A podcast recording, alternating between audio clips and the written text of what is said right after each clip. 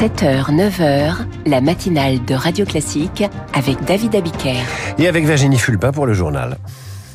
La parole est au Conseil constitutionnel. Il se prononce cet après-midi sur la loi immigration, tant contestée. Des blocages, des barrages, des actions violentes aussi. La colère gronde toujours chez les agriculteurs en attendant les annonces du gouvernement.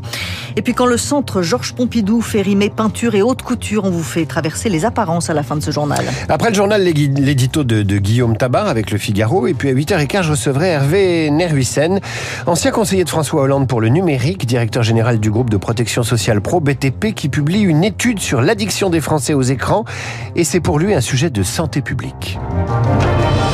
Le Conseil constitutionnel va rendre son avis sur la loi immigration. Et c'est peu de dire que cet avis est attendu, tant la loi immigration fait de bruit. Le Conseil constitutionnel doit juger de la conformité de ce texte si controversé. Il a fracturé la majorité, ulcéré la gauche. Et dans ces deux camps, on espère au moins une censure partielle de la loi, Lauriane Tout-le-Monde. Dans la majorité présidentielle, comme au gouvernement, on compte sur le Conseil constitutionnel pour nettoyer la loi immigration, avoue un député Renaissance. Sur 80 articles, une vingtaine devrait être censurée, assure son collègue du parti Horizon. D'abord, sur la forme, plusieurs mesures peuvent être considérées comme étant des cavaliers législatifs, c'est-à-dire sans rapport direct avec le projet de loi initial du gouvernement, par exemple l'instauration de quotas migratoires par le Parlement. Et puis, sur le fond, des mesures pourraient être jugées comme contraires aux principes constitutionnels, comme la caution pour les étudiants étrangers ou le fait de priver de prestations sociales les travailleurs immigrés pour une durée plus longue. La régularisation des travailleurs sans papier pour les métiers en tension pourrait aussi être retoquée à la marge, s'inquiète une députée modem. Tout un symbole pour cette mesure phare de la loi, largement réduite dans sa version finale. La CGT appelle à un rassemblement devant le Conseil constitutionnel cet après-midi. Les agriculteurs ne seront pas devant le Conseil constitutionnel, mais sur les autoroutes. Depuis ce matin, une opération coup de poing a lieu sur l'autoroute A7 près de Lyon avec le contenu de camions étrangers déversés sur euh, la voie. On attend des manifestations dans 80 départements aujourd'hui. Parmi les sujets qui fâchent les agriculteurs, la réforme de leur retraite. Le mode de calcul doit être modifié pour ne tenir compte que des 25 meilleures années de la carrière et puis la totalité. C'est donc une avancée, mais la réforme prend du retard et pour la FNSEA, c'est la preuve que le gouvernement n'en fait pas une priorité, Zoé Pallier. Régis Jacobé vient de prendre sa retraite. Cet ancien céréalier touche 1100 euros par mois. C'est 100 de moins que si sa pension était calculée sur les meilleures années de sa carrière. J'ai une quinzaine d'années avec des faibles revenus ou même déficitaires liés à des mauvais prix ou à des maladies puis des mauvaises récoltes. Et avec le dérèglement climatique, les années blanches risquent de se multiplier, d'où l'intérêt du nouveau mode de calcul pour les futurs retraités. C'est quand même collectivement dur à supporter de dire on se fait comprendre par le Parlement et euh, ça n'arrive pas à se mettre en place. Car aujourd'hui, les modalités restent floues. Le gouvernement doit préciser dans un rapport d'éventuelles hausses de cotisations ou changements pour l'équilibre financier du régime. Julien Dive, le député LR à l'origine de la loi. Ce n'était pas à nous, législateurs, de le mettre puisque c'est du réglementaire. Et donc je pense que le gouvernement essaie de trouver le scénario qui est le moins 10 ans pour lui, auquel il n'y a pas un centime d'euro de déboursé de la part euh, des comptes publics. Et donc euh, aujourd'hui, on en est à attendre. La FNSEA demande au gouvernement d'accélérer la procédure. Le ministère de l'Agriculture promet de publier le rapport en question dans les toutes prochaines semaines. La FNSEA et les jeunes agriculteurs ont transmis une liste de 24 revendications au gouvernement, des aides d'urgence pour les secteurs les plus en crise ou encore un chantier de réduction des normes environnementales.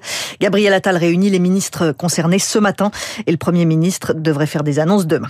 Les actes antisémites se multiplient en France depuis le 7 octobre. Le CRIF publie aujourd'hui un rapport accablant. Il y a eu 1676 actes antisémites en 2023 contre 436 en 2022. Et depuis le 7 octobre et les attaques du Hamas en Israël, c'est plus 1000%. En trois mois, il y a eu autant d'actes antisémites que sur les trois années précédentes cumulées. Emmanuel Macron arrive en Inde ce matin en visite officielle pour deux jours, invité d'honneur du Premier ministre indien Narendra Modi. Les sujets internationaux, la défense et le commerce au programme. Est-ce que vous connaissez la stratégie du chut, David Non, il faut faire silence. Voilà, c'est ça? Ben, c'est la stratégie de Joe Biden aux États-Unis. Pour la présidentielle, il y a Donald Trump, le bruit et la fureur, et Joe Biden prend le contre-pied. Laurent Saïm, vous êtes notre envoyé spécial aux États-Unis. C'est silence et chuchotement, donc, la campagne Biden. Le concept est intéressant, il n'a jamais été utilisé avant par les démocrates et ça s'appelle, paraît-il, la stratégie du chute. Chute, il ne dit rien. Chute, il ne crie pas comme l'autre.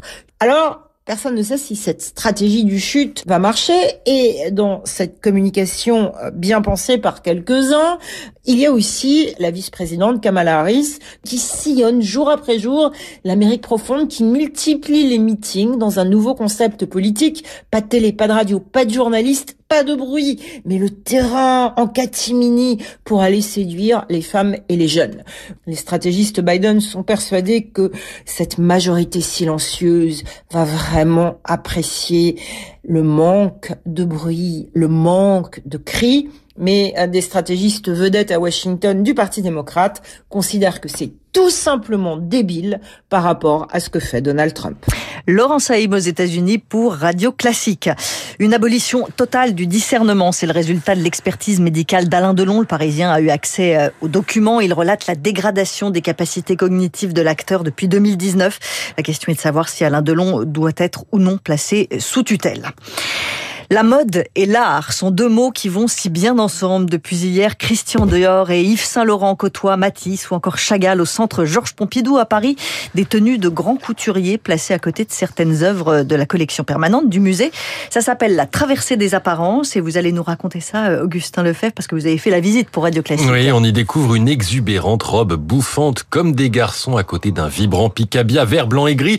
Le tissu euh, plissé d'Issey Miyake semble tiré d'une toile d'Ansartung et le noir et blanc d'une grande peinture de l'américain Ellsworth Kelly fait écho à celui du célèbre tailleur bar de Dior. Mais attention, la journaliste Laurence Benaïm qui a conçu ces dialogues veut aller au-delà. Au-delà de cette ressemblance, ce qui est intéressant, c'est de montrer qu'à travers deux œuvres, ce tailleur et puis cette toile, il y a deux attitudes, deux obsessions, deux artistes qui, à travers leur œuvre, écrivent chacun à leur tour, à leur manière, un manifeste. 17 créateurs ont été retenus, des grands noms et des nouveaux talents. À chaque fois, il s'agit de faire naître une émotion nouvelle. J'espère que c'est une façon de redécouvrir les salles. Je suis vraiment partie des œuvres et euh, je n'ai pas cherché à mettre des robes qui euh, leur servaient de faire valoir, ni euh, des robes tableaux, mais au contraire à créer des relations, à mettre en évidence des correspondances émotionnelles. La journaliste espère pouvoir réitérer l'expérience et l'on se prend à rêver d'autres mises en relation avec les chefs-d'œuvre d'autres musées. Merci Augustin Lefebvre. La traversée des apparences, c'est jusqu'au 22 avril au centre Georges Pompidou à Paris. Attention quand même parce que le personnel a déposé un, préavis de grève jusqu'au 15 février. J'adore les sujets faits dans les musées parce que en général les, les commissaires d'exposition parlent tout doucement pour ne pas déranger. C'est la stratégie du chut Le public, oui Virginie, euh, ben on vous retrouve demain. Hein. Je sortais sans bruit. Le Sénat va-t-il bloquer l'inscription de l'IVG dans la Constitution? À suivre l'éditeur.